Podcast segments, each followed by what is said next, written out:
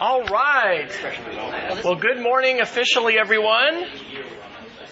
Nothing like restarting the connection to get things fixed. So uh, they reconnected us, and all all was well.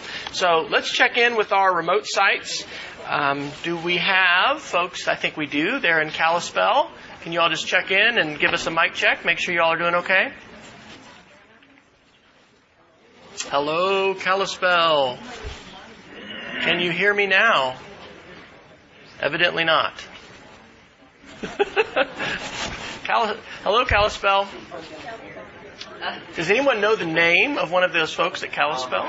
Yeah, that's Ron. That's Alan? Alan. Yeah. Hi, Alan. Can you hear us? I think they are muted in Kalispell. so, uh, would someone tweet in our Twitter feed? Um, please unmute your, or please unmute your your volume. Obviously, well, not obviously, but we were all talking and we weren't starting, so there was a good reason for them to mute initially. Um, let's try this.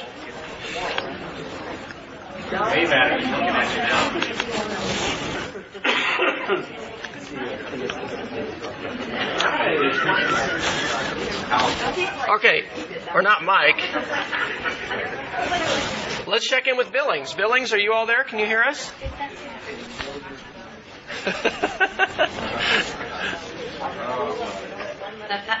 Let's ask this another way. If there's anyone connected to us,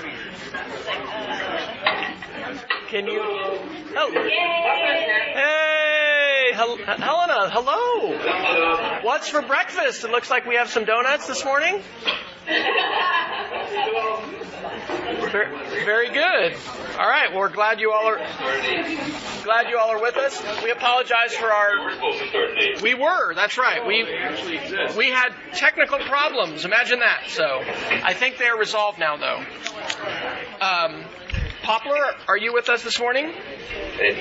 She was a while ago. I think Poplar was the kitchen we were seeing earlier. So, Poplar, are you there? We are here. Okay, very good. Poplar is here. Uh, Billings is evidently not here today. Kalispell is, however. Kalispell, are you all able to hear us now? Yeah, yeah, here you. All right, very good. Welcome. And St. Louis, are you there, Karen?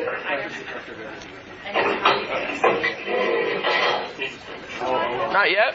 Okay. Well, remote sites, we may want to um, just go ahead and have you mute, mute your local audio while we are uh, doing our call, but as we did yesterday, we'll try to find some ways to pull you all in and, and have this be interactive today. So,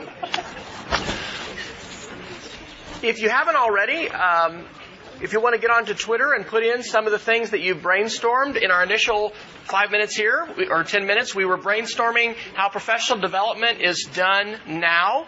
And we'll start here in Missoula with some people sharing, and then I'm going to call out to each of our remote sites so you all can appoint who's going to uh, speak at your remote sites. What are some of the. It, it, language is important, and do we ever say, how do you get professional development?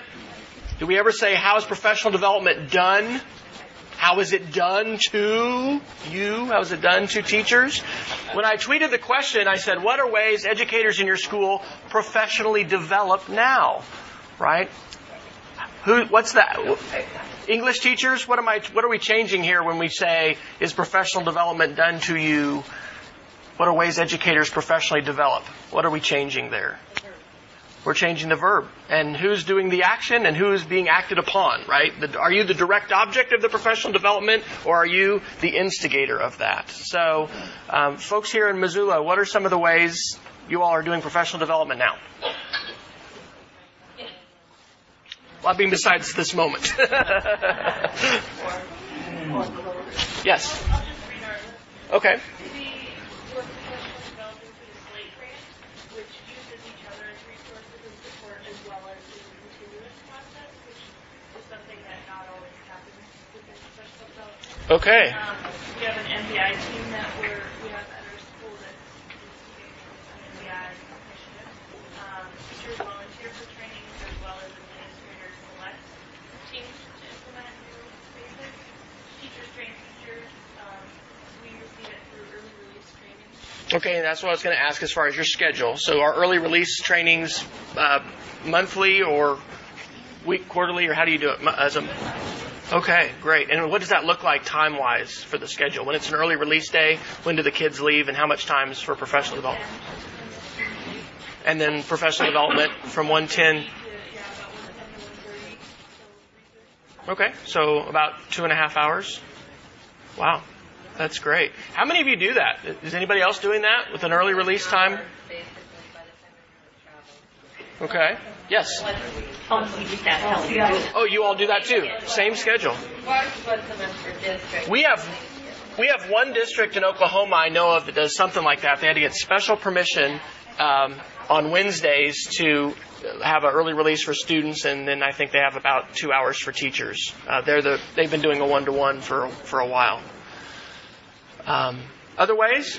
Who has the five days, and that's the main way you do it? It's okay, you can admit it. Most of our schools in Oklahoma. Is anybody doing that?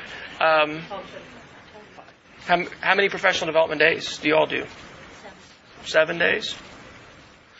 Um, a sto- uh, let me let's go out to Kalispell. Kalispell, how how are you all doing professional development, or how is someone who's there doing it?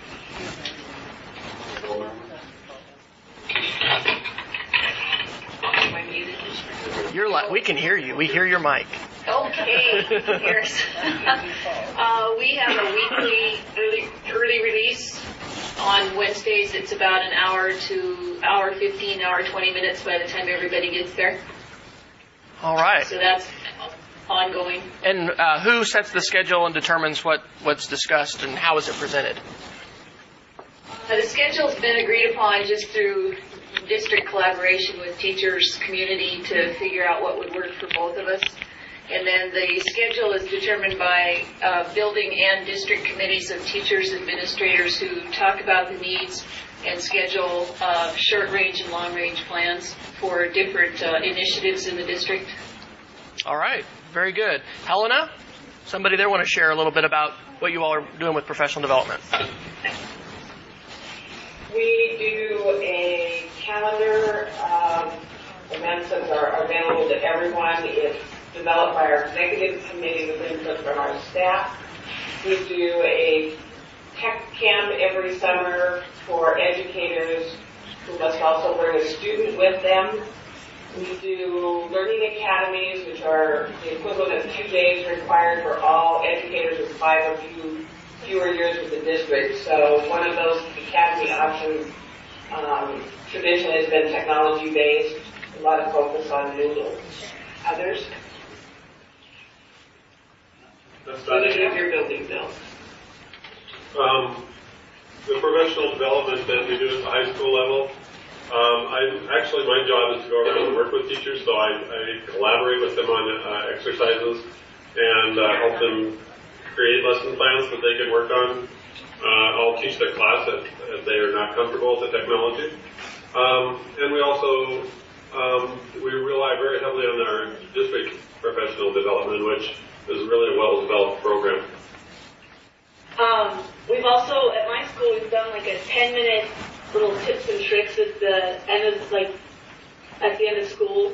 Um, and just maybe go over like a couple tricks in Smartboard. And we're actually going to take some of one of our staff meetings for like an hour and just go over the Smartboard or what the staff wants to focus on. So it's staff. dir- Actually, we have a new we have a new initiative that we are slowly rolling out where we are uh, using video to make short tutorials on um, uh, how to do just real specific things uh, in different programs, so they teachers have access to it right away versus waiting for a uh, uh, a professional development opportunity. They can get to it on their time. How do you all share that video? Where, does where does that get published and, and shared? Mood. Right now, right now we're using Moodle as our main way to disseminate information across the district, um, and so there, we've also talked about starting or forming a district-wide wiki. Um, but right now, Moodle's been really our watching pad. Okay, good. Let's go out to Poplar. Poplar, what are uh, some of the things you all are doing for professional development? Well, on the technology end, we have uh, New Slate Grant and PCTI, which have helped us out a bunch. We have the Tech Mentor come uh, once a month, and she works with the core team and the PCI coaches all day. Um, and then that evening from 4 to 6, she, she, along with a couple of the core team teachers, do a 4 to 6 evening LAN Academy, learning at night. Mm. Um, how does how does that go over? Is that is that popular, or there some resistance to that, or? We have a um, about 90 teachers. We get an average of about 20. Okay. Um, it's not always the same ones, but I think that's pretty good, and we give them food, which helps them. Absolutely, food is an essential part of professional development. That's what I think. um, then every other month, the district has given us the early out. We have an early out once a month. And every other month, we get two hours with the entire staff. And that's while the tech mentor is here. And during that time, the core team members, the PCI, PCTI coaches, and our tech mentor, that's 10 in total, um, meet with small groups. It's all busted up, and they have different sessions, and they rotate through them learning all sorts of Web 2.0 tools, and, and her strategy this year is mostly the Marzano strategies mm. and finding ways to use technology to implement them. On the Marzano note, have you seen uh, Stephanie Sandifer's wiki about uh, Marzano for Web 2.0? Have you seen that? I haven't, but I'll bet my tech mentor has, and I will. Okay, so I'm going to Google right now Sandifer Web 2.0 Wiki Marzano. Stephanie Sandifer is an educator in Houston. Her website is web2thatworks.com. So this is a wiki that she built for the book she wrote called Wikified Schools, and she took all of Marzano's strategies uh, for classroom instruction that works, and then mapped those to Web 2.0 tools. So identifying similarities and differences, summarizing and note-taking, non-linguistic representation. What are ways that uh, we can use Web 2.0 tools to do those things. And so she's got tools, VoiceThread, um, Skype, iGoogle, NetVibes, there's all kinds of things. But uh, anyway, that's a great resource. And uh, let me just say, I'm really impressed. There's a we have a lot of Oklahoma schools that can definitely take a lot of notes from what you all are doing in Montana because what's we have mainly rural schools. We have over 520 districts. Most of those have under 200 kids. We have two large metro areas, Tulsa and Oklahoma City, surrounding which we have urban schools uh, or um, I guess you know suburb schools. Um, but population-wise, we're very rural and this last year, you know, Martin Luther King holidays is a big professional development day. And so a common conversation that I'll have is somebody, can you come, you know, help us do some professional development on Martin Luther King Day? And, you know, with some folks, I'll, no, I'm sorry, I'm already committed. And then one one person said, "Well, that's a bummer because that's the last chance we have for professional development this year." I just thought that's terrible. But you know, the models that you all are talking about, ongoing, very creative, learning at night, um, having early release time, you know, kudos to you all. And, and one of the things I want to challenge you with this morning is to think about the ways that you're not only leveraging the expertise within your community, within your classrooms, within your building, within your district, but also the ways that you're using media to bring in outside expertise. And we're going to talk about the uh, K-12 online conference today and specifically uh, ways that you can use video for professional development, and we're going to actually use the pre-conference keynote of the of last year's K-12 online conference as a way to um, have a professional development experience today with the back channel and, and kind of see how that works for us. So on our page for uh, handouts for links, the, the same one that we've been using all workshop, we have a lot of videos, and let me ask you to and uh, take uh, 60 seconds. We'll give you a minute to talk with your table mates or others who are with you, and uh, put at least one thing into our back channel. So you appoint who the tweeter is. What do you think the best practices are for using video for learning face to face or synchronously, I guess. We're some we're, we're video, but when I'm when we're using video, and that could be in professional development or in the classroom, what are some of the best practices that we need to keep in mind for using video? Okay, you have 60 seconds. Talk about that, and then tweet at least once.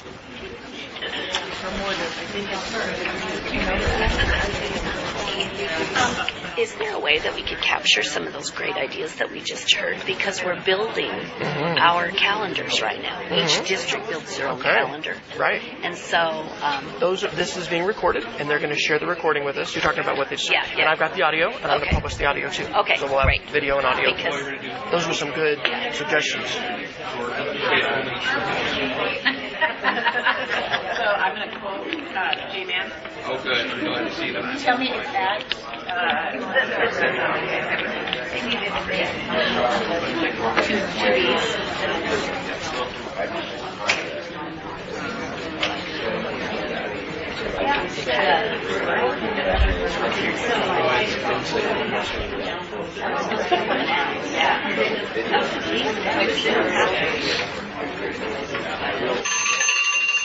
Okay, we're going to do our same round robin. Um, we'll start here in uh, Missoula, and then we'll go uh, Kalispell, Helena, Poplar uh, to share one of the things. So, somebody here want to share something that was said at your table? What's the best practice for video in the classroom? Come on, guys. Share what Share you got. Yeah, um, the J-Man to be quoted, and he says. the J-Man says. he says, uh, keep it short, otherwise let them stay home and enjoy it in their slippers. Okay, keep it short. Don't show the 60 minute long video.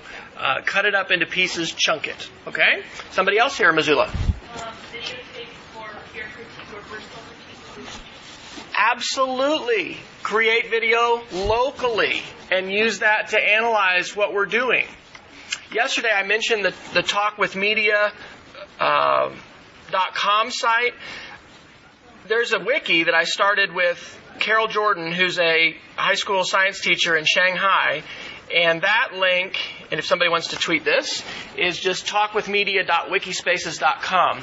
We brainstormed um, categories of student storytelling projects from audio podcasts to narrated slideshows, visual essays, tutorials, concept teaching, thinking out loud. We have a transformative category, which is the stuff that's like, take action. But you know, there's different ways we can use video, and we can, and when it's local, oftentimes it's more impactful. So you're talking about, you know, videotaping what we're doing. Uh, question was just asked, could we capture those great ideas that were just shared about professional development? And the answer is yes. This is being recorded. This conference session. Uh, VisionNet is going to share those links out uh, with Nancy. I'm sure we'll forward them on, and I'm audio recording this as well we typically don't like to see ourselves on video. Is there anybody here who did it has done anything with um, media in terms of like news media or journalism uh, media outside of school? You've you've done. Anybody have a background like that? If you have, maybe you love to hear yourself. uh, who was that guy that guy just got discovered on YouTube uh, with the golden voice and he was homeless uh, in California? Do you remember that? Yeah, I just saw Somebody find that, put that in the back channel. That's because that's quite a story, right? He has an amazing voice. And didn't the NCAA foot or uh, NFL or somebody, Cleveland Cavaliers, are contracted with him now? Okay. All right. Let's not forget our remote site. So Kalispell, what was something you all said was a best practice for um, using video in the classroom? We're having a Geico ad running here. We're distracted.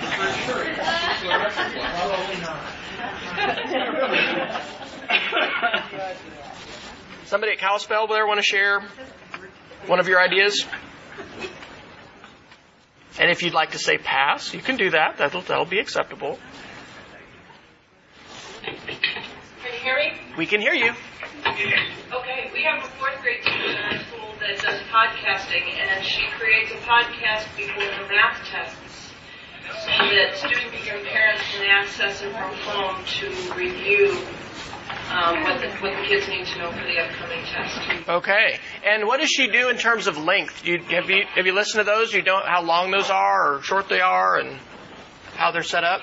a whole, they're pretty short. She does a whole series of them, so and she entitles them with the topic, so that the kids that, that know one topic don't have to go into depth like that. They can just go into the areas where they feel they need review. Ah, so it's sort of like chapter marks. They can just go right to the information they want as they need it.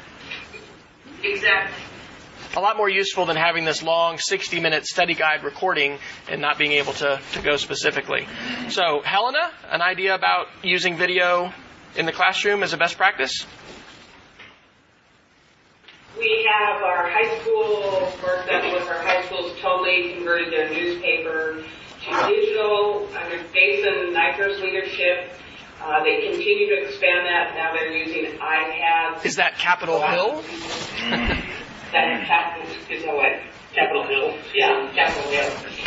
Um, lots of podcasting, even by little ones. Lots, several schools with um, internal broadcast systems where they're recording and broadcasting the news every day. Uh, why don't you talk about We have a middle school orchestra teacher who, um, during the semester, does uh, three different videos with each of his students, um, and these are uh, students just learning to play the violin or whatever, and does one at the start of the semester, middle of the semester, and end of the semester to show their growth over time. Wow. That uh, there are two colleges I know of that are not just doing one to one, but they're doing two to one, where everyone has um, a, a laptop and a smartphone. Um, Abilene Christian University in Abilene, Texas, and then Oklahoma Christian University, which is like three blocks from my house, five blocks from my house. Their um, music and uh, professor is doing similar things with GarageBand, where he's having students do a performance and sing their part and be able to submit that. Um, that's being privately shared, you know, between the instructor. Um, pretty rare that I've seen for those of those kinds of examples, but when we cross over it, you know, into the arts, performance, that kind of thing, um, that's pretty exciting. If you uh, are any of those publicly shared, any of the violin uh, videos and things that that Not currently, no. It's all it's all housed behind our Moodle. Um, we've talked about archiving. We actually need to come up with a solution because he's uh, I think he's filled about half of the uh, Moodle storage space with those videos. So we have to come up with another solution to share them out. Well, and if you if there are links that you all can share to any of these examples that you all are talking about, please put those into the uh, back channel. Um, Poplar idea about media and video specifically in the classroom, best practice. Uh, I do make them. It's usually we keep them short to introduce a topic, um, perk some interest, start a discussion. We uh, use podcasts. I use that. We also have a green screen that we built the studio for. Cool. And for other classes, we will do stuff maybe on a Civil War battle or a president. And they're usually a minute, two minutes long, just to give some brief information about them for uh, like a fifth grade class or a sixth grade class, just to start them up on the topic and maybe get them interested in what they're going to be working on in class. I love how so. And the older kids. Go ahead. The older kids like doing that. It's usually my freshman classes doing it or high school kids that we do the video stuff with, and they like to, uh, you know, see themselves on camera and all that. But they find it interesting that the other kids get to watch them do it, and then when they get older, they have they are wanting to video too. Have you had pushback from any students that have felt it was? I mean, they'd rather just take the test. I mean, do the study guide or do a more traditional assessment. Have you had that happen? I have some that you know I had them one year and getting them in.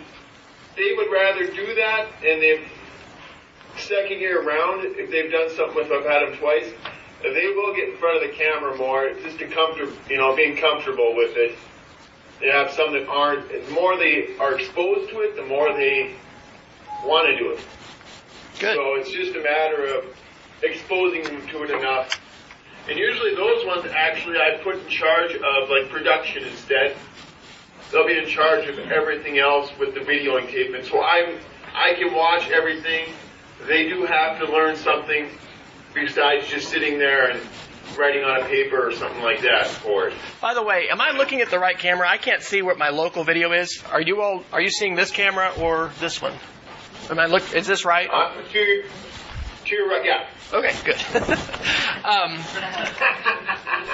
so kudos to everyone who's shifting this to where it's not just about showing video, it's not just about streaming professional video, it's about students becoming the creators. And um, tell me your name, sir, and Poplar. Uh, Nate Reinhardt. Nate. Nate is. Yes. It's. Uh, it sounds like Nate, you are building a culture that is very supportive of media sharing and also celebratory of student media sharing. And that culture can be built over time, particularly as we amplify examples and the bar gets raised and kids see the work of others and, you know, that gets built over time. So one thing that was mentioned, I think, uh, I'm not, uh, was it in Kalispell you guys were talking about um, Moodle and, and publishing? Or is that Helena? Who? What school is doing the the violin stuff and the uh, instructors? Helena. Where, where, where is that in Helena? Helena. In Helena Public Schools, or what? What district is that? Yeah, Helena Public Schools, yeah. Okay, so just to mention, I put up open web, closed web. Um, take 60 seconds, talk at your table. What does that mean, and why is that an important conversation related to media? Okay, you have 60 seconds. Talk about open web, closed web at your table.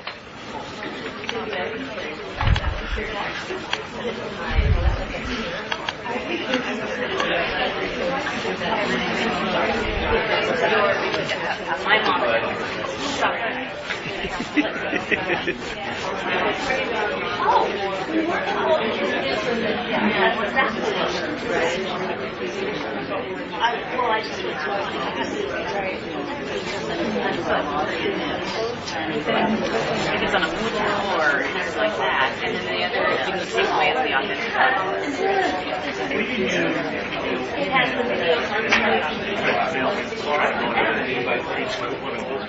Oh,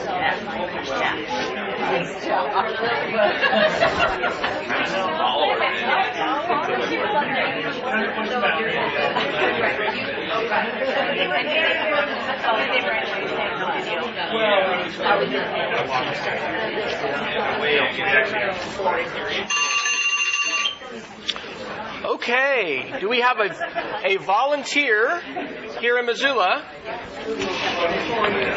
Do we have a volunteer who will define open web, give us an example, then we'll do the same thing for closed web. What's open web? What's that? Open web is, is I guess, our interpretation of it. All, um, I mean, access for, you know, whatever you need. And closed web would be, or you can't get to that. Okay, open web is public, and you can get to it. And you all mentioned an example. What was the example of videos you all were just talking about? Oh, we were just talking about Khan Academy, right? Khan Academy, example of open web publishing. Published to YouTube, linked on a website, no password required. Okay? In theory, we love that. In practice, we can't do it because we don't have bandwidth. To publish to YouTube? Okay, so an issue that's raised is bandwidth. Um, we need to have smart net. We need to have more bandwidth in our schools, probably. We need to have smart networks. We need to be able to um, ratchet the amount of video uh, bandwidth that's being allocated. Right. What you don't want is a dumb network, which means a network that doesn't let you manage it, in which one individual can start downloading massive quantities of content and suck all the bandwidth that you know nobody can do it. Right. So you need a smart network, and you need to talk with folks who can help your network be smarter. In in ASIO, right. Well, E-rate, of course, um, is uh, an option for this, and right. Yeah, I mean, if if you want to do this stuff and you are passionate about it, there are ways to, to find things, and that's why we're here, right? Because the best way we can get those resources and ideas is to find out other people who are doing it. Um, E-rate still, and I think they were going to pilot something doesn't purchase the end devices, the laptops, the phones, you know, the the stuff that we touch, but in the closet where we have our equipment, like our server racks and our and our routers and those kinds of things, um, those things are e-ratable in Category Two, and it's possible to get substantial discounts for that kind of thing. You got to apply for it. You have these different rules and, and all that. You So have to have very high poverty typical too. Right to get the substantial discounts and to get that stuff to come down. Hey, and by the way, I haven't. There's two two things I've uh, well, let's do closed web and then I'll I'll teach you the failure bow and talk about Yabbits. Um, closed web. Somebody want to define that uh, in uh, Helena? We'll let a remote site do that. What's the closed web? An example of the closed web. Uh, Moodle, for example. Okay. We don't allow guest we don't allow guest access or anything else in. Right now, it's just a closed system for students and teachers within our school district. Okay. Password required, although you can permit access, it's going to require that somebody has a login to get to it, and Moodle is an example. Now, I'm a big fan of Moodle. I'm a big fan of learning management systems. Just like we said yesterday, when you're building a house, you start with a foundation. You don't, you know, begin with a sidewall, and a learning management system is really a basic thing that that teachers need. It's, it's going to be reliable. It's going to be supported. There's going to be people that can help with that. But in this discussion about curriculum and video and media, it is important, I believe, to recognize the value of the open web and I think we could even say the moral obligation that we have as educators to share things. And that's where we're going to get with Dean Shareski with what he's going to talk about with the K-12, uh, his K-12 online presentation. Another term I want to mention is open educational resources. I've got to change my text box size so this fits on here.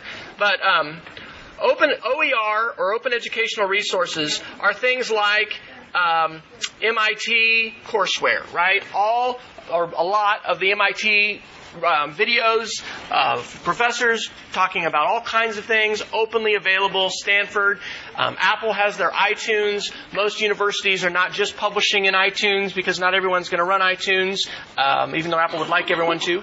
Uh, so there's different ways of publishing things openly to promote access. When we use video in the classroom, you all have already made a major point that I hope to make today, which is that we need to chunk it and we need to um, not just play media that other people have created, we need to make it ourselves. And we're modeling that in this workshop today, and you're going to have an hour today to work with your partner uh, or a new partner if you want to switch, you want to um, upgrade or whatever, your partner. Um, we'll leave that up to you. Um, when we use media, we also, it's a good idea to give some framing questions to students in advance and to let students know what's coming. You know, what kind of an assignment is, is coming from this video to talk about focus. We had some discussion about that yesterday. So I'm going to show you another video from Yarmouth, Maine. This is from December 2010. And there's one called Culture of Collaboration. Basically, this is the one I want to show called Ubiquitous Technology Use. This is linked along with all of our videos um, on our, our handout that we're using for this workshop. And this, you're going to hear from the, the high school principal at Yarmouth High School. And um, he's going to uh, he's going to make some points about professional development and about leadership focus when it comes to technology use. So, what do you hear the principal at Yarmouth telling us as educational leaders about our focus and about how technology fits into learning? This is a, I don't know if I'll do this whole clip. This is a five minute clip. That, that's, a, that's a cool point. It's not about the coolest thing. The coolest part about it is that it's used everywhere. Can't say, well, using that Google document, it's like, wow, that's blowing us away. It's just that students and teachers, are just, you know, they're just using it all the time for all kinds of things. And I think what, what is also happening is just constantly um, people wanting to, to take it to the next level. So, for example, one teacher last year um, did a little presentation about summer reading, and she used uh, that online presentation program called Prezi. Um, well, instantly, a bunch of teachers were captivated. They saw that she used it. Oh, that's interesting. Get online, it's pretty easy to use. Suddenly it was available, and, and you know, kids and teachers started using it. It was really, it wasn't that we did a, workshop on Prezi and said everybody must now learn Prezi. Much more um, organic. And I think one of the things we've noticed too is that some of the teachers that maybe initially were a little bit reluctant about using computers are now really using them quite a bit. And I think um, what we learned was really just had to pay attention to some people were ready to get out there, they were ready to take the big dive, and other people had to get their feet wet in the water. But the people that were getting their feet wet are now swimming in the deep end of it, and they're doing fine um, for the most part. There's a couple of people that are still in the cage pool, but we're, we're almost there. What have you done? All right, I'm going to pause it there. Yeah, loud. Um, that was not obviously a professionally done video. That was shot on my iPhone with permission. That was when we had this group from Sweden that was there touring um, and uh, had permission to be able to share those things. So um, go ahead and take. Let's give you a minute and a half. Talk with folks at your table about what you heard as the messages for leaders about technology and how it fits into learning, and have at least one person at your table tweet. I'm going to raise the bar, okay? You're not only going to tweet what you all heard, but on our page, all right? The video is right here. It's called It's Not About Cool, It's About Ubiquitous Use. So I want your tweeter to copy the link to the video and then I want you to post that into Twitter. Why? Because when people see that video and they see one of the things you gleaned from it, they can immediately click the link and see the whole five minute video. Okay? So I want you to have at least one person do that. Talk about that video and then tweet your take, uh, a takeaway and the link. Go.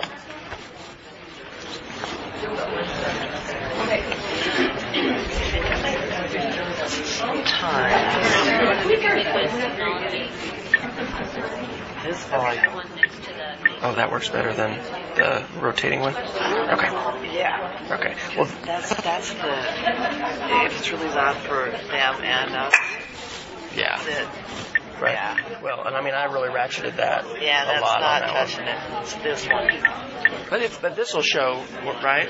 No, No. they're two different. Oh, really? Yeah. Okay. I just learned that last week. Oh, okay. All right.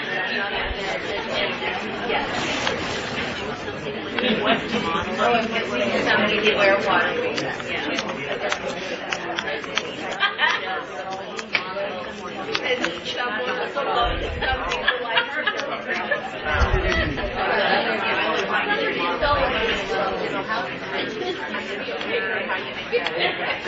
examples. Of the genres. Well, I think you do it in your but that's not the a way they can see somebody who's a professional who does something I know. Then they will at Caricature myself. multiple levels differentiated with that. Then they'll start looking. Yes. Yes. Take, take 30 more seconds. that Kathleen and I, um, with our little video yesterday, we came up with a question for, we found some um, education students in the area, and we asked them, what is your hope for integrating technology into the curriculum? I think we asked six people, and four of them said, we don't want to use technology because we have found that it doesn't work all the time, and we don't have the time. We've seen that it, you just I don't had a have the time. So Would you share this uh, out loud? Will you share that? well, and then I went upstairs to this morning while we were kind of running late. They say they're required one computer class, and it's a computer applications class. And that's not. I mean, our teachers being trained. Right. Okay. Here, let's let's talk. All right. Very good discussions, and I've asked um, Christy. Come on up, Christy. You don't have to. No. But when we have aha moments in professional development, that's a really big deal. They don't happen often. And they don't always happen in a room where we're logging in with our initials to have professional development. But when we have them, I think they're pretty valuable to share. So what's your, what was your aha moment? Uh, what did y'all do yesterday? And Well, um, Kathleen and I yesterday with our, our video, our project that we were working on, the question that we thought we'd come up with was, um, you know, asking some of the education students that we kind of found in the building, what was their hope for um, integrating or using technology in their classroom their first year? And I think we came up, we came across six people, and four of those six said, I don't want to use technology. I think it's overused, and some of them said, well, you know, we found that what we've used with, with the teachers that, that we've kind of worked with, it doesn't work all the time, and we don't have time to work through it. So I just don't even want to deal with it. So I went home last night, and that kind of left me unsettled because I'm a technology teacher. I teach the teachers how to integrate the technology, and so um, I went upstairs and I asked. He said, "What is, what is the course requirement for our teachers that are being trained?" And they have one computer class that they are required, and it's a computer apps class. So, you know, at what point are we training our teachers and expecting them? You know, you get a new teacher and you have all of this technology, or expect them to use all of this technology in your building, and they have, you know, so. Can I add that? Please do. Thank you. Um, my aha moment, I'm a principal and a curriculum coordinator. So my aha moment was that um, we're expecting new teachers and also veteran teachers to do this, but let's look at new teachers. They have to figure out classroom management. They have to figure out content delivery. They have to figure out how to how to work in a system, even where to get the paper and use the copy machine and all that stuff. Unless those people are very confident in their own skills with technology, that integration of technology as a new teacher is the last thing on the priority list. And throw them into a system where, first of all, they're not trained at the university how to use it, obviously. Um, the classes that we saw in the hallway yesterday, the teachers were modeling, and I'm sure there's other classes where they model differently, but the one that we saw yesterday afternoon, the teacher was in the front of the class, the kids were sitting in the desks, you know, in the curriculum and instruction class. So they're not seeing it modeled. Then we're throwing them into the deep end after eight weeks of student teaching and saying, okay, now integrate technology, and not even, a lot of times, not even giving them a mentor. So the reason I, you know, you can totally see why it just dissipates. It doesn't happen. And then once they get their practice going, two, three years down the road, now they're not, you know, they're they're kind of set in their ways. They're starting to get set in their ways. They're not going to do it. The entrenched system of doing school the way we've done it is is very hard to change. And I believe that ongoing, sustained professional development, like many of you have described this morning, is the best way to think about changing in a supportive culture. It's naive to think that taking one class, and I'm, I, I feel that, uh, that criticism because at, you know, in, in schools, I've, I've now taught in three places the, the required technology for teachers class. And, you know, we tend to look at that and say that's where the kids are going to learn their technology. But it, it, we have to have ways to talk about the tools and to learn the tools, and I think it's appropriate to have classes like that. But at the same time, it can't remain isolated in there because what you know we learn what we do and what do we see people do, and when we go into classrooms and you know things aren't being integrated. The other point too that Christy had, um, when your technology didn't work this morning, you had an IT person standing right next to you. Oh, absolutely. And we don't have that in schools at all. Right. And so, what you know, if a teacher isn't sure, Did you notice who came up with the solution and what it was? Yeah. Well, Restart the system. Yeah. That was it. Yeah. at the day, a teacher who isn't confident in their skills, the first time Sure. they try something, Right. it doesn't work and it's frustrating and you've got 30 kids hanging from the chandeliers for a half an hour, they're not going to ever do it again. Perfect segue to what I want, and I was motivated to share this. Then I'll get. Do you want to jump in right now? Yeah. Okay, go for it. And I'll. Um, I'm coming to the education field from another field, and so the things we're talking about, the problems we're talking about, are only problems here because when you're out there, you solve problems.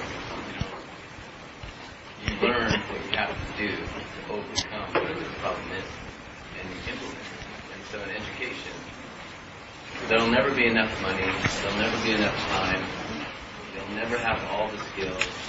That's that's reality go. So, as a pool of teachers, we have to learn how to find the solution to the problem with what we have, and it will never ever be enough. And we have to work together. And the good news is, just like we're seeing with Twitter, and this is just one way, we now have more resources than we've ever had before. When I run into a problem, I can now ask people in my learning community for help, and they help me. Um, I'm not limited to just the, you know, the brains in the room. But this gets back to the idea of media, and I'm going to teach you the failure bow.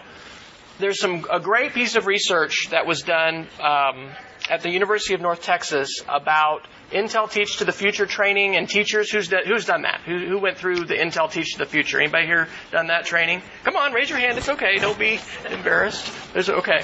Um, Intel gives away curriculum. They still have it. A, a lot of it's really good about project-based learning. It's pretty Microsoft Office focused, but it is. Um, I'm trying to think of her name, uh, and it's not coming to me, so I'll, I'll uh, come up with it. But she she wanted to study the teachers who persist in using the technology and trying even after they encounter difficulty. Because the, the theory, and I think it's a good one, is a lot of teachers will do exactly what you said, which is it doesn't work here just like it did in the class, so I don't persist. So I'm going to teach you something called the failure bow. Uh, in 2005, I had a chance to go to Apple Distinguished Educator Institute or camp. They used to call it Apple Camp. San Jose, California. Um, we got to meet some pretty amazing people, uh, and one of the amazing folk, person, one of the amazing people we talked to, um, works with Pixar Animation and their animators.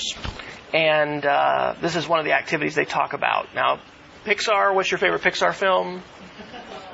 Have you seen Up? You know, Monsters Inc. I mean, just the list goes on and on, right? It's so, so, creative, and they have such a great way of making humor that you know connects with adults as well as, as young people. Um, we have got to solve problems, be creative, and not be stopped by failure. And so the failure bow uh, goes like this. I'd like you to put your hands up at your video conference sites. Okay, make make your neighbor do this too. Put your hands up like this. I see one person in Helena doing it. Come on, folks. I want you to go woohoo. All right, put your hands down. That's what you do after you fail. Now, it is not because you are loving failing. It is because of a couple things. Number one, we recognize that we learn from failure. Number two, we recognize that we're going to learn from that failure and move on and do better next time and not be defined by our failure.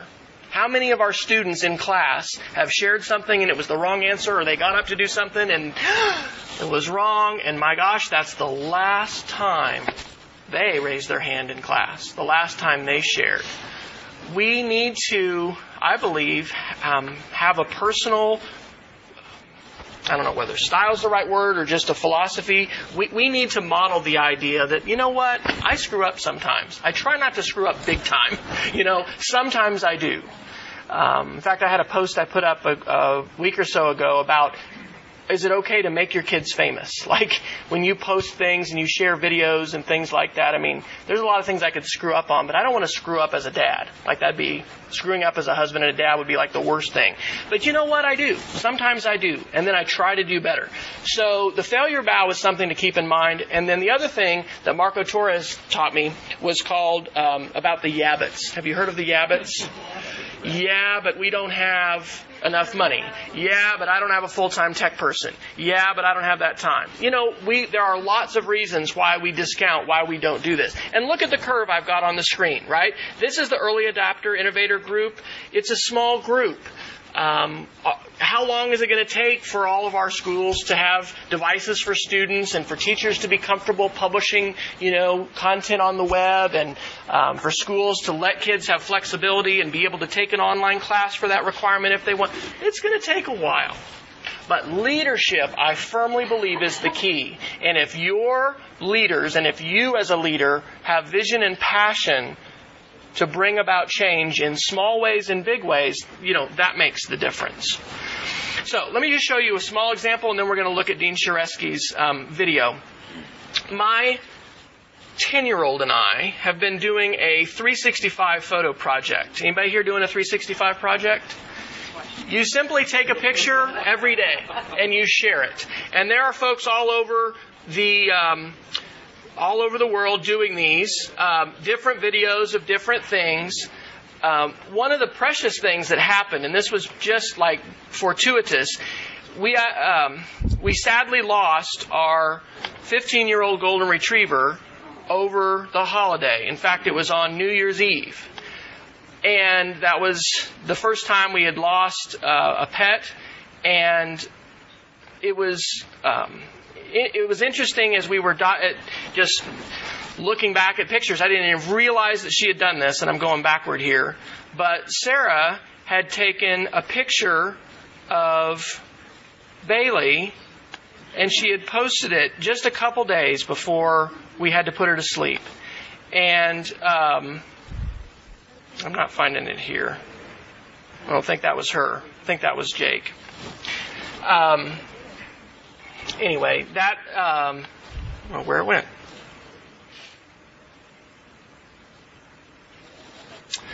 But the idea of talking with media and sharing media, we've got to start somewhere. And one of the, the things that we talked about yesterday was the idea of I'm having tab overload here. Anybody else have this? Um, can you feel the pain? Um, yeah. I think I.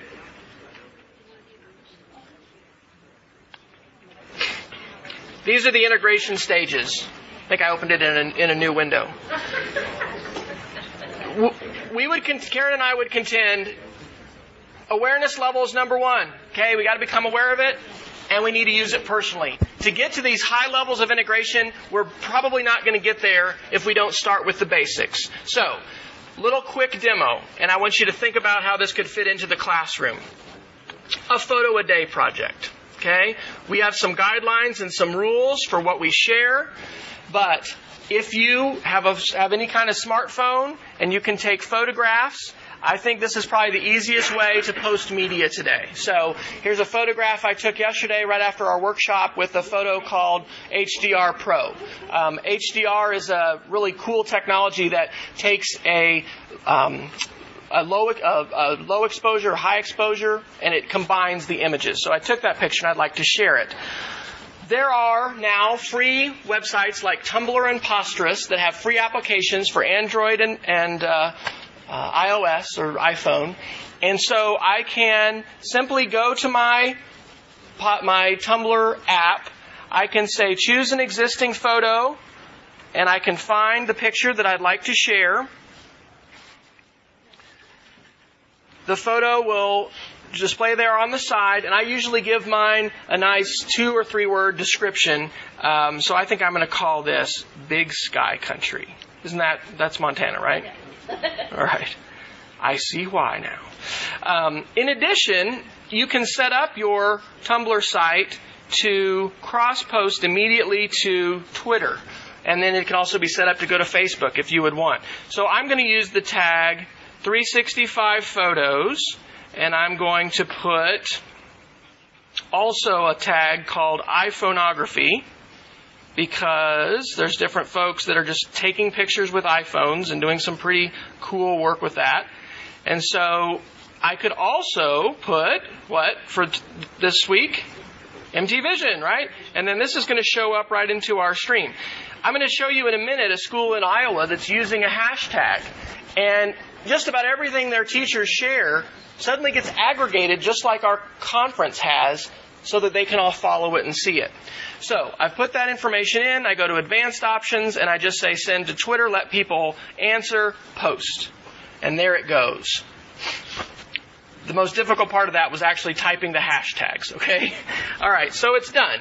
So now, a couple things. If we go to my Twitter account, and this can be linked to whatever Twitter account that you want to connect it to, we're going to see a link saying photo, big sky country, and there are the tags. So that would be one way people could intersect with this. If you go to the search for MT Vision, there it is. There's the link showing up right there. And just like I had you put the YouTube link for the comment or the takeaway you had for that video, because I put the link in there, now people can see it. And here's the photo.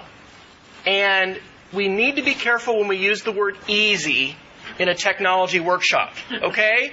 Easy to you may not be easy to me. However, I like to now think about steps. How many steps does it take? The Flickr group that Karen and I talked about yesterday, it, it takes a, a, quite a few steps, like maybe 10 steps to get a five photo story in there. But those, how many of you posted to our Posterous and did the five photo activity yesterday? How many of you did that? Okay. How many steps would you estimate that was? Depends how you count it, right? Let's say after taking the pictures, okay? After taking the pictures, you plugged your camera into the computer, you went to your email, you compose a new message, attached the images, put a title, and click send. I mean, maybe six, okay? So you can still break it down to a lot of steps.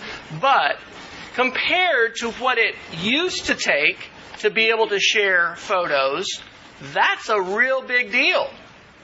Using a free application like Tumblr to be able and post photos and being able to do it quick, I think that's a big deal. Why? Because it can be transformative. Then we'll do it, right? I, I, would love it if all of our kids could create videos like Marco Torres kids can. And they could if they would put in the time and have the support and, and all to do that. I think this kind of a project is doable in every single classroom. Could you have guidelines for taking pictures at, at, at, school? Yes. Should you have those already? Yes. We talked about that yesterday. Would parents be interested if we had a photo of the day and just a little short paragraph about what we were learning? Okay? That could be a shot from this lab that we did. Maybe it doesn't have a long description. Maybe it has a two or three word description. But visually, I think that has a lot of power and it can begin to move us in a couple important directions. Number one, it can get us to this personal use level with technology. We're not going to get to invented professional use if we don't get beyond awareness and get to personal use. Okay? So, consider that. Maybe for yourself, doing a photo project, or maybe for your classroom, under the guidelines that your school has for photos, sharing them. Jason? I have a nerdy question. The back back channel's been buzzing away. Um, can you uh, can you have a quick nerdy side note and teach us the magic of, of throwing your iPhone screen share on? Did you jailbreak your iPhone, or what makes that happen?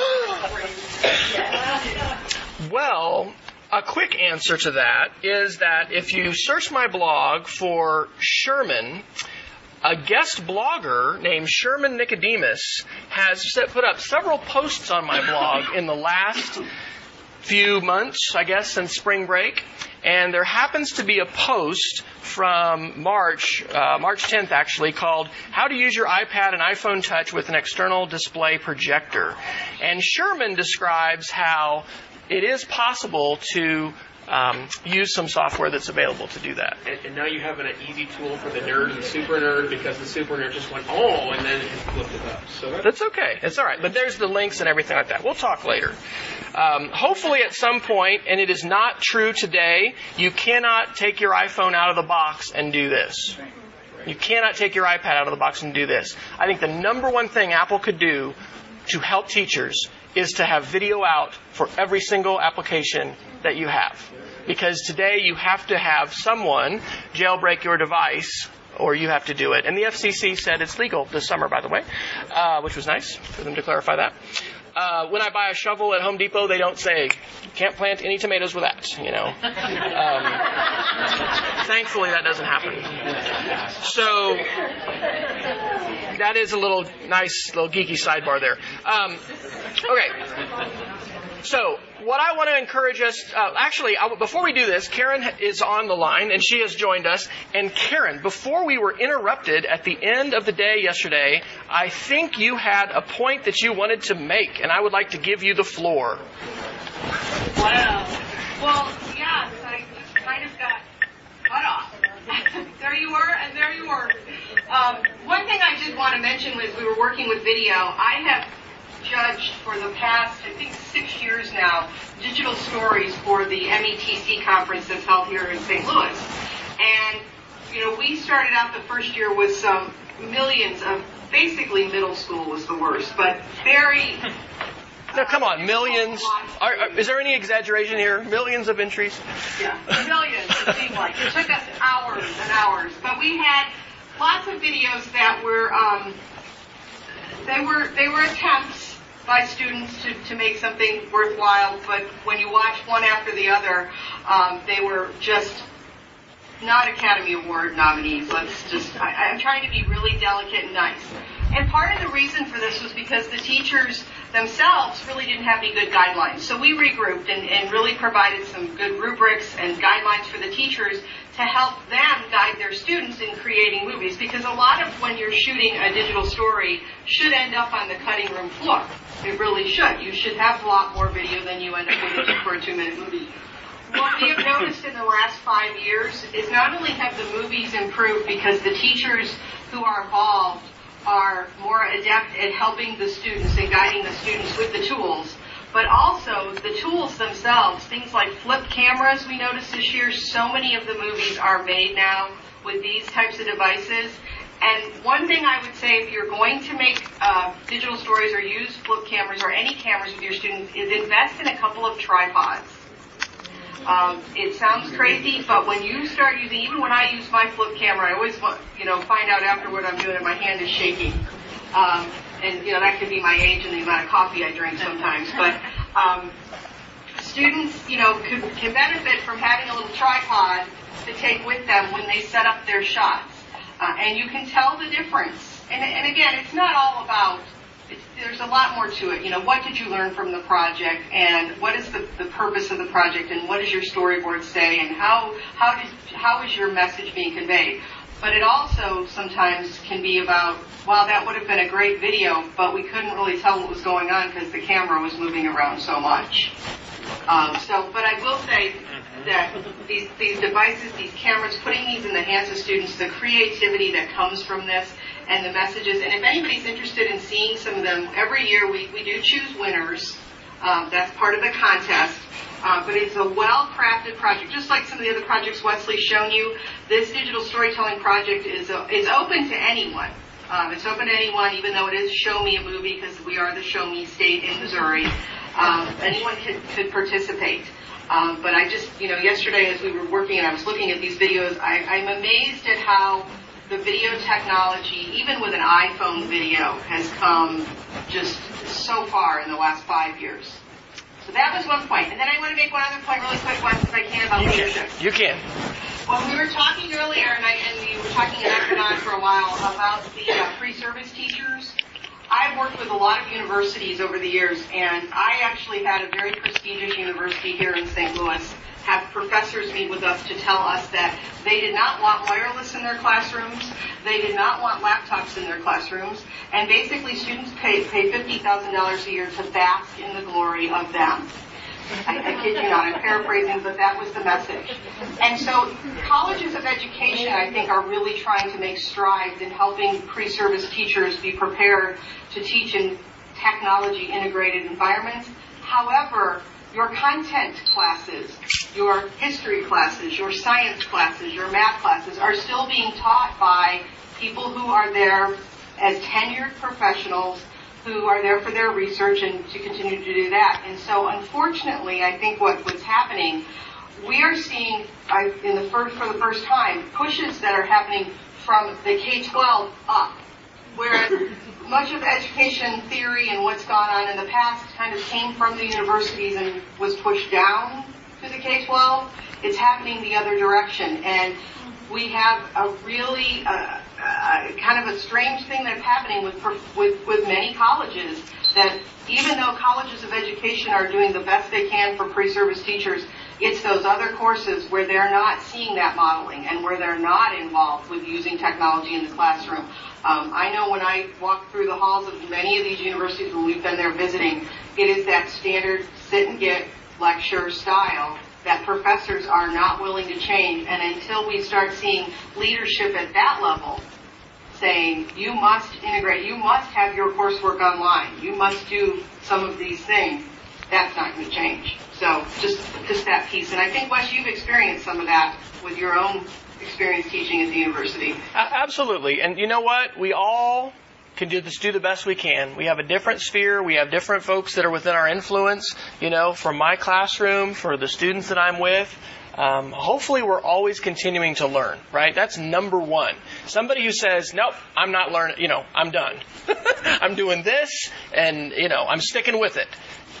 That's really the impasse. But if you have someone who's willing to uh, to keep learning, I mentioned to Diane yesterday as we were in. I don't know if there's research on this, but have you observed in your school where someone that's over here or was here in the laggard group, but suddenly for some reason gets excited about using technology and seeing the kids use it, suddenly that person starts becoming an influencer to help other people. Many times it's student engagement. It's seeing how much time those kids spent, you know, creating that video project that was being shared. There's different reasons, but I don't know what the word, we need a word for that, okay? But that person has a powerful influence within your school culture, and it's kind of limited, you know? If it's the J-man who says it, we're like, yeah, well that's the J-man, okay? But if it's, you know, I don't know, whatever name you want to have. If, it, if, if it's if it's uh, Miss Luddite, okay, Mrs. Luddite, who has never checked her email before, but suddenly realizes that you know there's there's something to this technology use, and that her students, particularly who might not have flowered with the traditional assignment, have bloomed in ways that she never had seen them bloom before. That is real, real powerful. So, um, we are going to take a break. Um, but I have also um, asked Cass to share uh, just briefly how some of this has intersected with some of the instructional coaching um, research and, and things like that. Would you be willing to share just a, a brief bit about that? Uh, and then we're going to go on break and we'll take a look at our video. But you're, you got to, we'll have you come up so that you're. tell everyone who you are. I mean, they all probably know you, but they don't all know me, but a lot of them do. I'm Cass Rocco, and I work for um, Western Montana um, CSPD, and I also work for the Office of Public Instruction and the RTI project. Um, but I was lucky enough about four years ago ago to start working with Jim Knight and um, Kansas University and the Center on Research and Learning. And at that time, we had Jim come to Missoula and Kalispell, and he did instructional coaching uh, training for a large. I, I, there's probably what a couple dozen, or at least a dozen of you in this room who participated in that training. And what instructional coaching is is on-site professional development.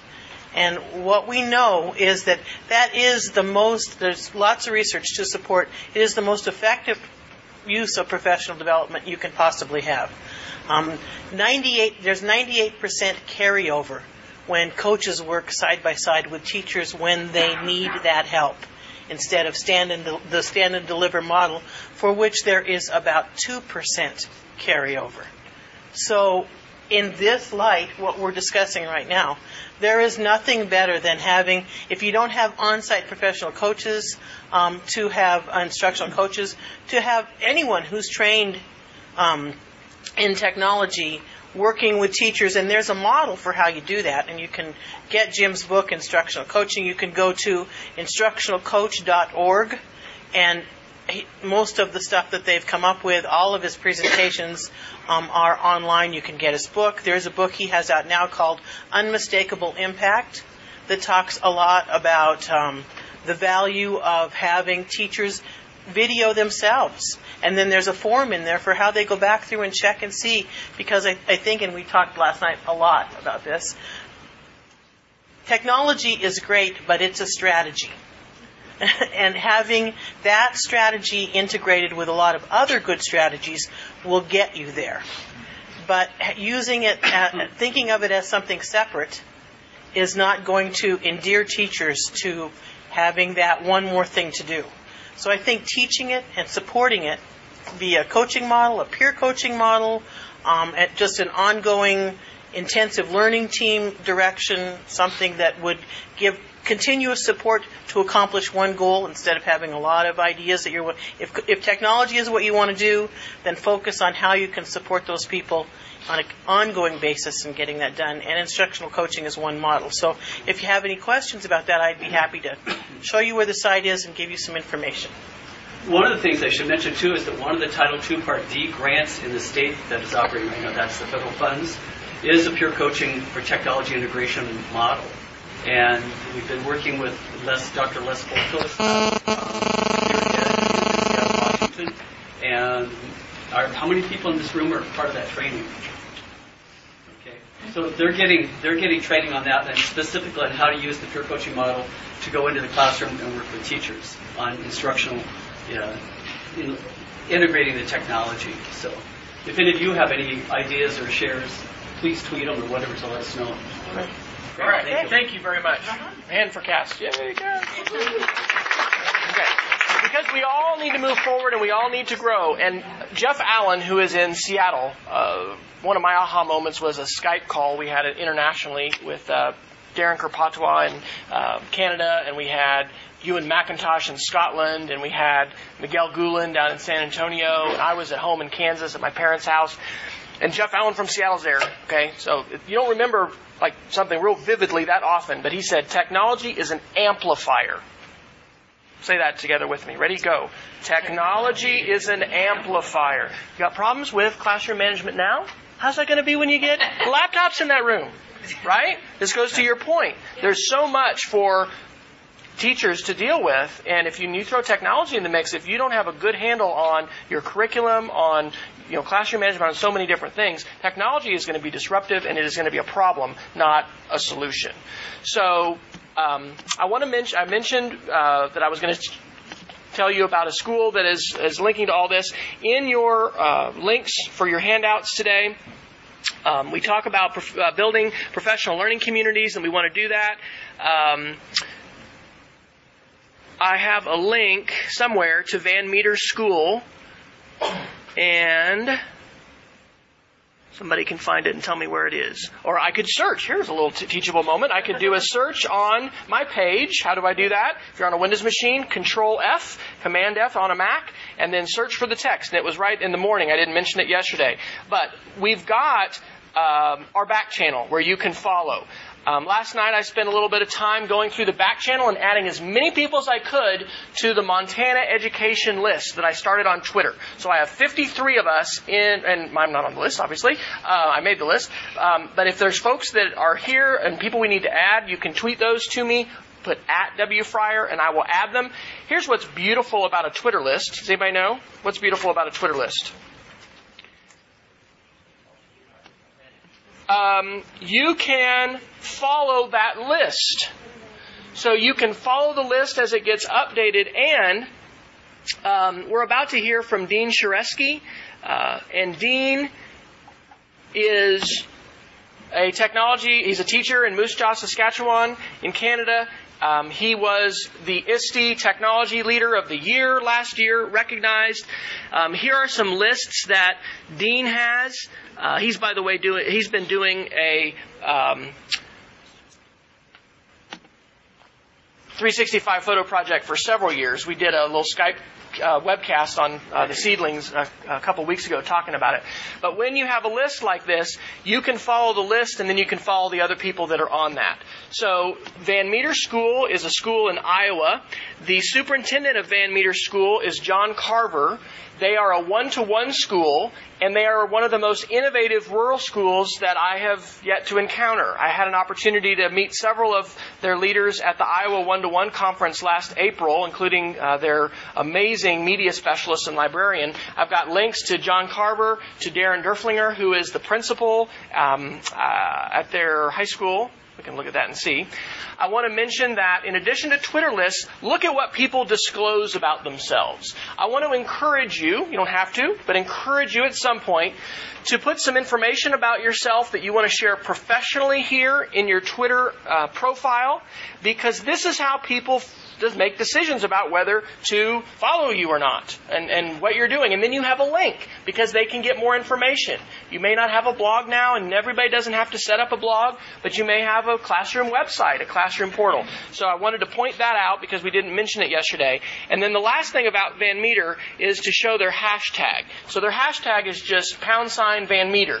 But if you want to see a ton of great resources coming out of uh, of, a, of a school, you know, take a look at the, at the Van Meter hashtag. Shannon Miller is the librarian, the media specialist there, and is just a fantastic sharer, which is going to be our theme after our break.